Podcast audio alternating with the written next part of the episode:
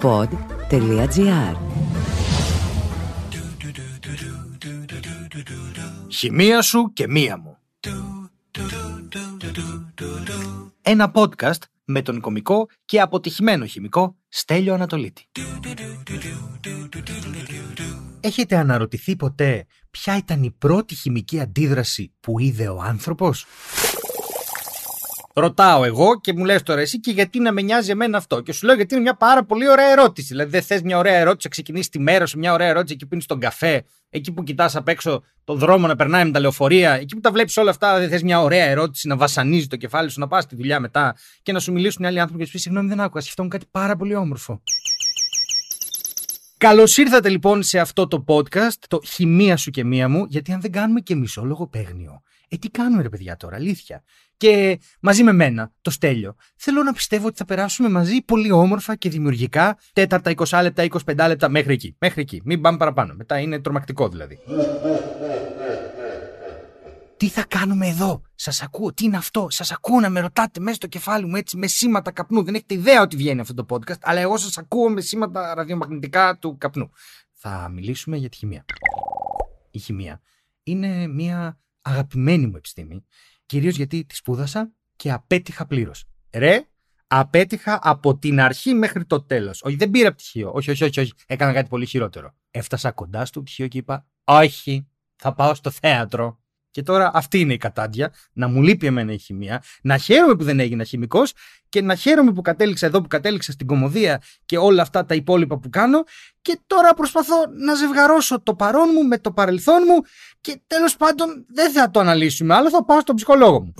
Σε αυτό το ταξίδι που θα κάνουμε στον κόσμο της χημίας και των διαφόρων άλλων επιστημών που μιλάνε για τη χημεία και είναι γύρω και πλέουνε, ας ξεκινήσουμε με μια πολύ σημαντική ερώτηση. Τι στο καλό είναι η χημεία; Η χημεία, παιδιά, είναι μια επιστήμη που μελετά την ύλη. Είναι θεμελιώδης κεντρική επιστήμη, η οποία ερευνά και μελετά τα χημικά στοιχεία και τις χημικές ενώσεις που αποτελούνται από άτομα, μόρια και ιόντα, καθώς και τη σύνθεση, τη δομή, τις ιδιότητες και τη συμπεριφορά τους, αλλά και τις αλλαγές που υφίστανται κατά τη διάρκεια χημικών αντιδράσεων με άλλες ουσίες. Και αν σας φαίνεται ότι όλα αυτά τα διαβάζω ή τα λέω απ' έξω, είναι γιατί με τους ορισμούς δεν παίζουμε.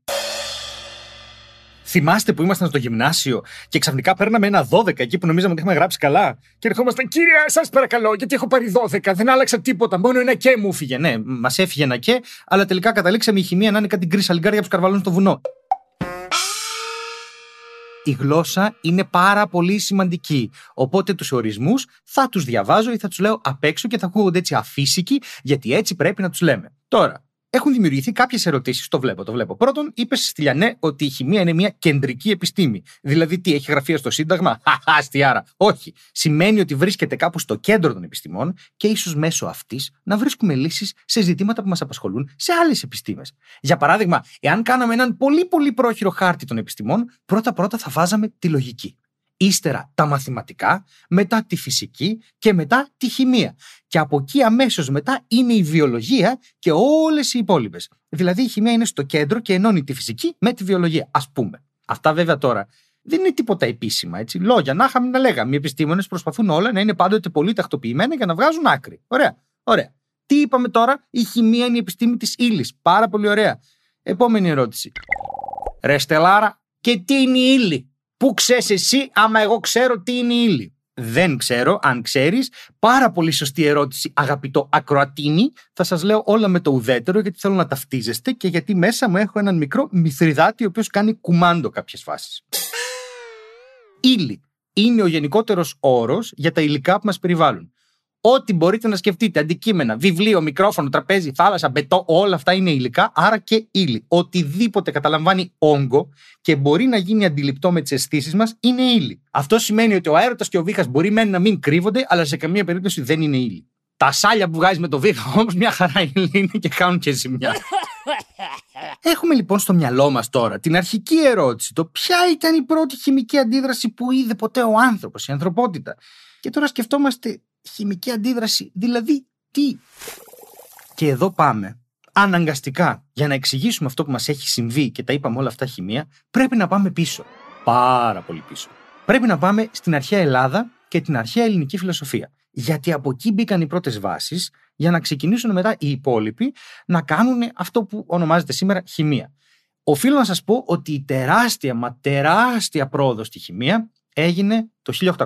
Μέχρι τότε ήμασταν ο λίγον τι μπουνταλάδες. Δεν είχαμε ιδέα. Για πάρα πολλούς λόγους δεν είχαμε καταλάβει πολλά βασικά πράγματα και γιατί υπήρχαν και διάφορα άλλα φρένα ως συνήθως. Ιστορικά, κοινωνικά, πολιτικά φρένα και μεγάλο ρόλο έπαιξε και το γυαλί. Γιατί το γυαλί είναι εκπληκτικό υλικό, θα κάνουμε ένα επεισόδιο γι' αυτό ξεχωριστό. Αν ξεκινήσουμε από κάπου, θα μιλήσουμε για τον Εμπεδοκλή, ο οποίος Εμπεδοκλής εμπέδωσε. Καλό, πάρα πολύ καλό. Είναι πάρα πολύ καλό. Εγώ το χαίρομαι. Λοιπόν, ο Εμπεδοκλή εμπέδωσε ότι η ύλη αποτελείται από κάποια στοιχεία και τα είπε πυρ, γη, είδωρ και αήρ είπε τη φωτιά, γη, νερό και αέρας. Και σαφέστατα ήταν όλο λάθος, αλλά κανείς δεν ασχολήθηκε τότε να το βρει αυτό. Και εκεί μετά κάπου ήρθε ο Λεύκηπος από τη Μίλητο, που είχε μαθητή τον Δημόκριτο και κάπου εκεί είπαν ρε εσύ, εντάξει είναι όλα από φωτιά, γη, αέρα και νερό και αυτά συνδέονται μεταξύ τους με διάφορα άλλα πράγματα τα οποία προκαλούν κάποιες μεταβολές οπότε να,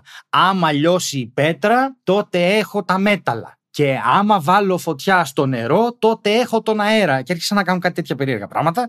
Και μέσα σε όλα αυτά ήρθε ο Δημόκριτο με το Λεύκιο από εκεί και είπαν: Ρε, παιδιά, να σας ρωτήσω κάτι. Και πού ξέρετε δηλαδή εσείς ότι όλα αποτελούνται από πράγματα που βλέπουμε; Και του είπαν: Συγγνώμη, τι; Και αυτός ο φανταστικός διάλογος μετά έγινε καυγάς και είπαν ότι θα βγουν να τα πούνε με μοχήτο, γιατί αλλιώς δεν βγαίνει άκρη. Και είπαν: Και άμα δεν τα βλέπουμε. Δηλαδή, τι να μην βλέπουμε. Δηλαδή, να, μια πέτρα της πας, της πας, της πας σε πολλά κομμάτια. Και όπως της πας σε κομμάτια, μέχρι και το πιο μικρό κομματάκι που βλέπω παραμένει πέτρα. Δεν αλλάζει. Και είπαν αυτοί: Α, τι χαζά είναι αυτά που λες. Όχι, αλήθεια σας λέω, άμα συνεχίσω να τις πάω τόσο που δεν τη βλέπω, ε, φίλε, αφού δεν τη βλέπεις, πώς τη σπάς. Και αυτός λέει: Στο μυαλό σου σπάστηκε. Και λέει: Αυτό δεν γίνεται αυτό το πράγμα. Και μαλώσανε και τέλος πάντων το απέρριψαν αυτό. Και ο άνθρωπος ήθελε να πει πάρα πολύ απλά ότι μήπως η ύλη αποτελείται από πολύ μικρά στοιχειώδη κομμάτια τα οποία διατηρούν την ταυτότητά τους ως ύλη, αλλά δεν μπορούν να σπάσουν άλλο. Είναι δηλαδή άτμητα. Είναι δηλαδή άτομα. Τώρα ξέρουμε ότι μάλλον είχε δίκιο ο Δημόκριτος. Βέβαια είχε δίκιο αυτό που λέμε, είχε δίκιο by proxy θα το λέγαμε στα ελληνικά. Ήταν δηλαδή σαν να λέμε εντελώς τυχαίο. Δεν ήταν ότι το είδε, του ήρθε εκεί ένα παραμύθι και το είπε. Ο Δημόκριτος όμως είπε και κάτι άλλο πάρα πάρα πολύ σημαντικό που επίσης ψιλοαγνόησαν και τον κατέκραξαν έχω να πω και θα σας πω γιατί είναι μια μάχη που συνεχίζεται ακόμη και σήμερα αυτή ο Δημόκριτος είπε λοιπόν μηδέν εκ του μη όντος γίγνεσθαι, μηδέν εις το μη ον φθείρεσθαι. Δηλαδή με λίγα λόγια δεν μπορεί κάτι να φθαρεί και να εξαφανιστεί για πάντα και δεν μπορεί κάτι να γίνει από το τίποτα. Το οποίο μετά διατύπωσε πιο σωστά ο Λαβουαζιέ. Ο Λαβουαζιέ ταχυτήτων. Αυτό θα μπορούσε να είναι το, το όνομά του. Μέχρι λοιπόν να έρθει στη ζωή μας ο Τζον Ντάλτον και ο Λαβουαζιέ και να διατυπώσουν την αρχή διατήρησης της μάζας ο Λαβουαζιέ και την ατομική θεωρία ο Ντάλτον, αυτά ήταν τα μόνα πράγματα που ξέραμε από την αρχαιότητα και καταπολεμήθηκαν. Ειδικά ότι η μάζα δεν χάνεται, καταπολεμήθηκε γιατί είναι ηλισμός και ο ηλισμός κοντράρεται με τον ιδεαλισμό από τότε και είναι οι άνθρωποι που λένε ότι όλα είναι ύλη και είναι άνθρωποι που λένε ότι όλα είναι ιδέες. Μέχρι στιγμής, χωρίς να παίρνουμε και κάποια ιδιαίτερη θέση, γενικότερα δηλαδή όλη η επιστήμη βασίζεται στην ύλη, έτσι, δεν βασίζεται στις ιδέες, με ξέρεις τα μαθηματικά. Τέλος πάντων, ο ηλισμό όμως, επειδή στην αρχαία Ελλάδα ήταν πάρα πολύ των ιδεών και όλων αυτών, καταπολεμήθηκε, αλλά δεν καταπολεμήθηκε σε ένα άλλο μέρος. Δεν καταπολεμήθηκε κάπου στην Ινδία. Εκεί είχε ένα μέρος με Ινδούς φιλόσοφους, οι οποίοι αυτό άρχισαν να το αναπτύσσουν. Και εκεί επειδή αυτοί το ανέπτυσαν, λέει τώρα η ιστορία, με πιο ρομαντικό τρόπο και πιο όμορφο και πιο εύπεπτο και κάπως καταφέραν και το κάνανε κάπως τύπου Σ' αγαπώ πάρει την ύλη μου, αντί να είναι Σ' αγαπώ πάρει τις ιδέες μου και θα σ' αγαπώ για πάντα. Αυτοί λέγανε Θα σ' αγαπώ μέχρι αυτή η πέτρα να μην είναι πέτρα. Και σου λέγανε Α, για πάντα. Οπότε αυτό το πράγμα τώρα λέω έγινε στην ύλη. Οπότε κάπως εκεί έπεισαν τον κόσμο, γιατί όλα είναι marketing, παιδιά. Ακόμα και η φιλοσοφία είναι marketing. Τι να κάνουμε τώρα. Και ήταν πιο δεκτική σε όλο αυτό. Όντας πιο δεκτική σε όλο αυτό, καταλήξαμε να έχουμε την αλχημία. Και η αλχημία είναι η αρχή όλων αυτών των πραγμάτων που ονομάζουμε χημεία. Ήταν η αλχημία επιστήμη; No. Δεν ήτανε και δεν θέλω να ακούω ότι ήτανε. Ήταν μια μπουρδα. Ήταν όμως πάρα πολύ σημαντική για την εξέλιξη όλων μας. Ήτανε και μπράβο της που ήτανε και της λέμε και μπράβο. Μπράβο! Yeah! Καλά πάει. Το βιβλίο το οποίο τάραξε τον κόσμο της λογοτεχνίας ήταν το 1997 αν θυμάμαι καλά. Harry Potter και η φιλοσοφική λήθος που στην Αμερική για κάποιο λόγο η λέξη φιλοσοφική δεν πρέπει να υποθεί οπότε το είπαν Harry Potter and the Sorcerer's Stone όχι the Philosopher's Stone. Όλοι οι υπόλοιποι διαβάσαμε τη φιλοσοφική λίθο. Η φιλοσοφική λίθος και ο μάγος που προσπαθεί να τη βρει ή την έχει στο βιβλίο Νίκολα Φλαμέλ είναι υπαρκτά πρόσωπα. Ήταν αλχημιστές και η φιλοσοφική λίθος είναι ένα υπαρκτότατο πρόσωπο γιατί δεν είναι υπαρκτό αντικείμενο. Είναι όντως ένας ήρωας η φιλοσοφική λίθος. Είναι ένας ήρωας της αφήγησης. Είναι το τέλος. Είναι αυτό που ψάχνουμε. Η λύση όλων. Είναι η πανάκια. Είναι αυτό που θα φτιάξουμε παίρνοντας άλλα στοιχεία και μετασχηματίζοντάς τα όλα αυτά σε άλλα πράγματα θα φτιάξουμε την πεμπτουσία της ζωής, ένα ελιξίριο της ζωής, το οποίο παίρνοντάς το θα ζήσουμε για πάντα. Αυτό ήθελε να βρει η αλχημία και ήθελε να βρει επίσης και έναν παγκόσμιο διαλύτη. Δηλαδή, μία ουσία που θα μπορούσε να διαλύσει κάθε άλλη. Ξέρουμε τώρα ότι δεν υπάρχει αυτή η ουσία. Βέβαια, το νερό είναι πολύ κοντά σε αυτό, αλλά δεν υπάρχει αυτή η ουσία γιατί υπάρχει μια βασική διαφορά που θα τη συζητήσουμε και αυτήν σε άλλο επεισόδιο. Προσπαθώ να σας κρατήσω εδώ για πάντα. Δηλαδή, όσο μία πέτρα κάνει να μην είναι πια πέτρα. Ε, έχω κάνει κύκλο τώρα εγώ. Έχω κάνει αφηγηματικό κύκλο εδώ πέρα. Οι αλχημιστές λοιπόν θέλανε να πάρουν μέταλλα και να τα κάνουν χρυσάφι, γιατί ήταν πολύτιμο. Και θέλανε να κάνουν και άλλα πράγματα. Και πίστευαν ότι θα το κάνουν αυτό επειδή ο κόσμος είναι φτιαγμένος από τέσσερα βασικά στοιχεία, τη φωτιά, τον αέρα, τη γη και το νερό, και τρία εθέρια στοιχεία, το θιάφι, το αλάτι και τον υδράργυρο. Όλα αυτά τώρα είναι αυτό που λέμε στα ελληνικά εδώ και πάρα πολλά χρόνια, χιλιετηρίες ολόκληρες, χιλιετηρίδες, το λέμε ως ραντομιές. Δεν βγάζουν κανένα νόημα. Αλλά γιατί τα αγκαλιάζουμε ως ιστορική αλήθεια, γιατί τα αγκαλιάζουμε γιατί είναι μια ιστορική αλήθεια. Και γιατί εν τέλει εμείς καταφέραμε να αλλάξουμε στοιχεία με τη χρήση της ραδιενέργειας. Αυτοί θέλουν να το κάνουν με μια συνταγή βράζοντας τα όλα σε ένα τσουκάλι. Όμως εδώ ξεκινάμε το εξής. Αυτοί οι άνθρωποι προσπαθούν να κάνουν μια αντίδραση. Προσπαθούν να πάρουν ένα πράγμα και να το κάνουν να αντιδράσει με ένα άλλο για να δημιουργηθεί κάτι καινούριο. Χωρίς να ξέρουν για τη μάζα, χωρίς να ξέρουν τίποτα, προσπαθούν να κάνουν πράγματα μεταξύ τους να αντιδράσουν. Και έχουμε κανονικά πειράματα. Το 1669 ανακαλύφθηκε ο φωσφόρος από τον Γερμανό αλχημιστή Χένιγκ Μπραντ. Και ναι, παιδιά, λέγεται φωσφόρος, δεν λέγεται φόσφορος, γιατί δεν λέμε εόσφορος, λέμε εωσφόρο. Είναι αυτός που φέρει φως. Είναι ακριβώς το ίδιο πράγμα. Γιατί όταν το ανάβεις αυτό, γίνεται. Κανονικό, πώς τα λένε αυτά που κρατάμε στις συναυλίες. Έχω να πάω στη συναυλία τόσα χρόνια.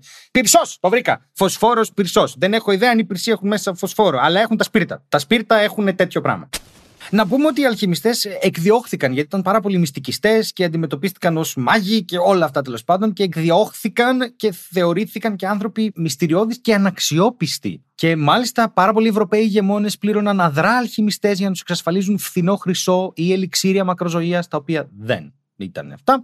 Υπάρχουν κομικοτραγικές περιπτώσεις αλχημιστών απαταιώνων, οι οποίοι ζητούσαν ποσότητες γνήσιου χρυσού από του ηγεμόνες για να χρησιμοποιήσουν μετά ως προζήμη και να κάνουν πειράματα και τελικά παίρνουν το χρυσό και φεύγανε. Χαζίταν αφού ξέρουν τα πειράματα δεν βγαίνανε. Αλλά όλα αυτά μας οδήγησαν στο να καταλάβουμε στην ουσία το νόημα της αντίδρασης. Το νόημα ότι αν πάρω δύο διαφορετικές ουσίες και βρω έναν τρόπο να αντιδράσουν η μία με την άλλη, τότε μπορεί να φτιάξω μια καινούρια ουσία που είναι διαφορετική από τις δύο αρχικές.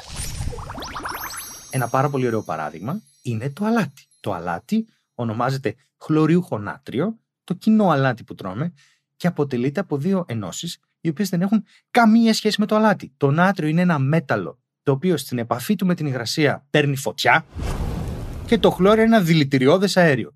Κι όμως, αν τα βάλεις μαζί, δίνουν ένα συστατικό το οποίο είναι απαραίτητο για το ανθρώπινο σώμα. Είναι ρυθμιστής πίεσης, είναι πολλά ακόμα. Δεν μπορούμε να ζήσουμε χωρίς το αλάτι. Τα δύο συστατικά του όμως είναι ό,τι να είναι. Το ένα είναι δηλητήριο, μας σκοτώνει. Γι' αυτό, όταν ακούτε την έκφραση Αυτά είναι χημικά, θέλω να απαντάτε πάντα με μια φράση λύτρωση για κάθε χημικό εκεί έξω και το προσφέρω για όλους τους χημικούς που υποφέρουν εκεί έξω. Όλα είναι χημικά. Δεν υπάρχει τίποτα που να μην είναι χημικό, γιατί η χημεία μελετάει την ύλη. Όλη η ύλη αποτελείται από χημικά. Το λύσαμε; Χαίρομαι πάρα πολύ που το λύσαμε. Και πάμε να απαντήσουμε στην πρώτη πάρα πάρα πολύ σημαντική ερώτηση. Μα ποια ήταν η πρώτη αντίδραση που είδε ο άνθρωπος; Και δεν, δεν ξέρουμε. Δεν ήμασταν εκεί. Είναι σημαντικό αυτό να το πούμε. Δεν είμαι εγώ εκεί με μια κάμερα τώρα να βλέπω ποιος. Αλλά αυτό που μπορούμε να καταλάβουμε μάλλον είναι ότι η πρώτη αντίδραση που πιθανότατα, και το λέμε με πολύ μεγάλο βαθμό πιθανότητας, είδε ο άνθρωπος ως είδος μπροστά του, είναι η φωτιά. Ήταν η πρώτη φορά που είδε το ξύλο να μετατρέπεται σε μια άλλη ουσία μαζί με στάχτη και κάρβουνο και αέρια. Ήταν η πρώτη αντίδραση μάλλον που είδε η ανθρωπότητα. Και από αυτή την πρώτη αντίδραση πήραν όντως φωτιά τα μπατζάκια μας και καταλάβαμε ότι χρησιμοποιώντας τη φωτιά παράγουμε ενέργεια. Άρα, αν βάλουμε πάνω στη φωτιά ένα δοχείο και μέσα σε αυτό το δοχείο κάτι που θέλουμε να ζεσταθεί, μπορούμε να φτιάξουμε μια πάρα πολύ ωραία κοτόσουπα. αυτό ήταν το πρώτο χημικό πείραμα, η κοτόσουπα. Το έχω πει εγώ εδώ πρώτος. Θέλω να το ξέρετε. Αλλά έγινε και κάτι ακόμη. Αρχίσαμε, παιδιά, στην ουσία να λιώνουμε μέταλλα και τα μέταλλα που λιώσαμε. Έγιναν αργότερα μετά όπλα, τσεκούρια, whatever, εργαλεία, κατσαβίδια και κρουστικά δράπανα και έτσι η ανθρωπότητα μπόρεσε να εξελιχθεί. Αλλά και η στάχτη που έμεινε από τη φωτιά μας άφησε κάτι πάρα πολύ σημαντικό, το οποίο μέχρι και σήμερα το μαρκετάρουν σε απορριπαντικά λέγοντάς το ενεργή στάχτη και μας άφησε αυτό που λέγανε οι παλιοί την αλυσίβα. Ναι, είναι με β. Ναι, δεν ξέχασα ποιος είμαι και τι κάνω και μην να μιλάω. Είναι με β, είναι αλυσίβα, όχι αλυσίδα. Και η αλυσίβα, παιδιά, είναι ένα πάρα πολύ παλιό περιπατικό. Η αλυσίβα λέγεται αλλιώς αλουσά ή αλλιώς λέγεται σταχτόνερο και είναι ένα διάλειμμα αλκαλικό το οποίο το φτιάχναν ως εξής. Παίρναν τη στάχτη από τα καμένα ξύλα, βράζανε νερό, προτιμούσαν να έχουν βρόχινο νερό, γιατί έχει μέσα διαλυμένες διάφορες ουσίες, και εκεί που δεν είχαν σαπούνι, ρε παιδί μου, βάζαν μέσα την αλυσίβα και το χρησιμοποιούσαν και για το λούσιμο, για τα λιπαρά μαλλιά. Η αλυσίβα λοιπόν τι έχει μέσα, έχει μια ένωση, την ξέρουμε τώρα, λέγεται ανθρακικό κάλιο, η οποία την κάνει αλκαλική και όχι όξινη και θα πούμε τι είναι αυτά σε αργότερο επεισόδιο. Σας θέλω για πάντα εδώ.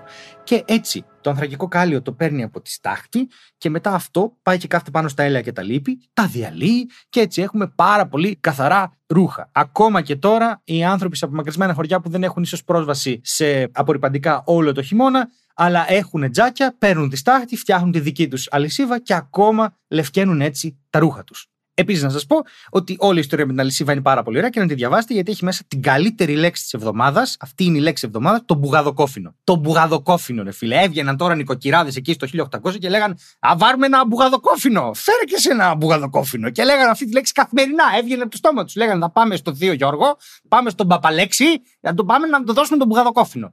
Και δεν γελούσαν. Δεν γελούσαν. Λέγαν τον μπουγαδοκόφινο και δεν γελούσαν. Να πούμε μπράβο σε αυτούς τους παλιούς ανθρώπους που διατηρούσαν μια σοβαρότητα στη ζωή τους, γιατί τον μπουγαδοκόφινο.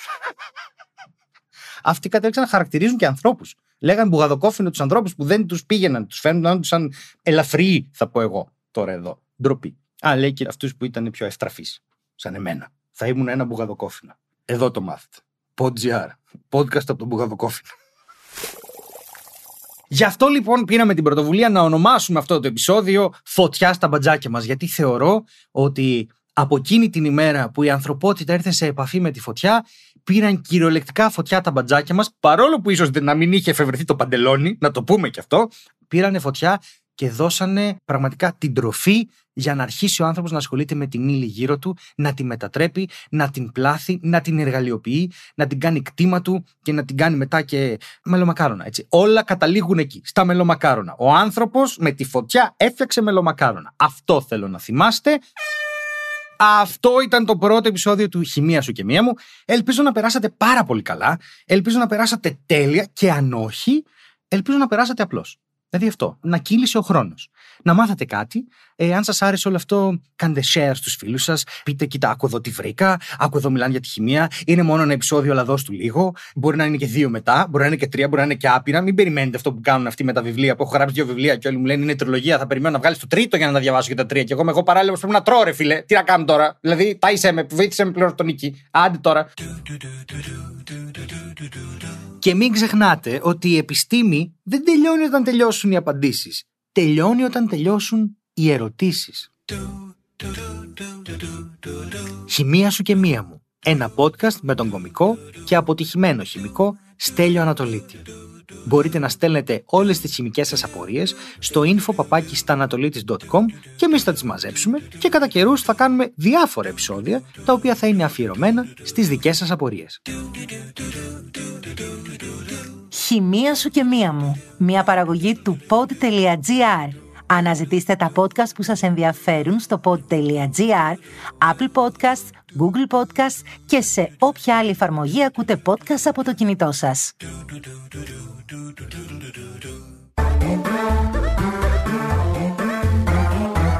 Pod.gr. Το καλό να ακούγεται.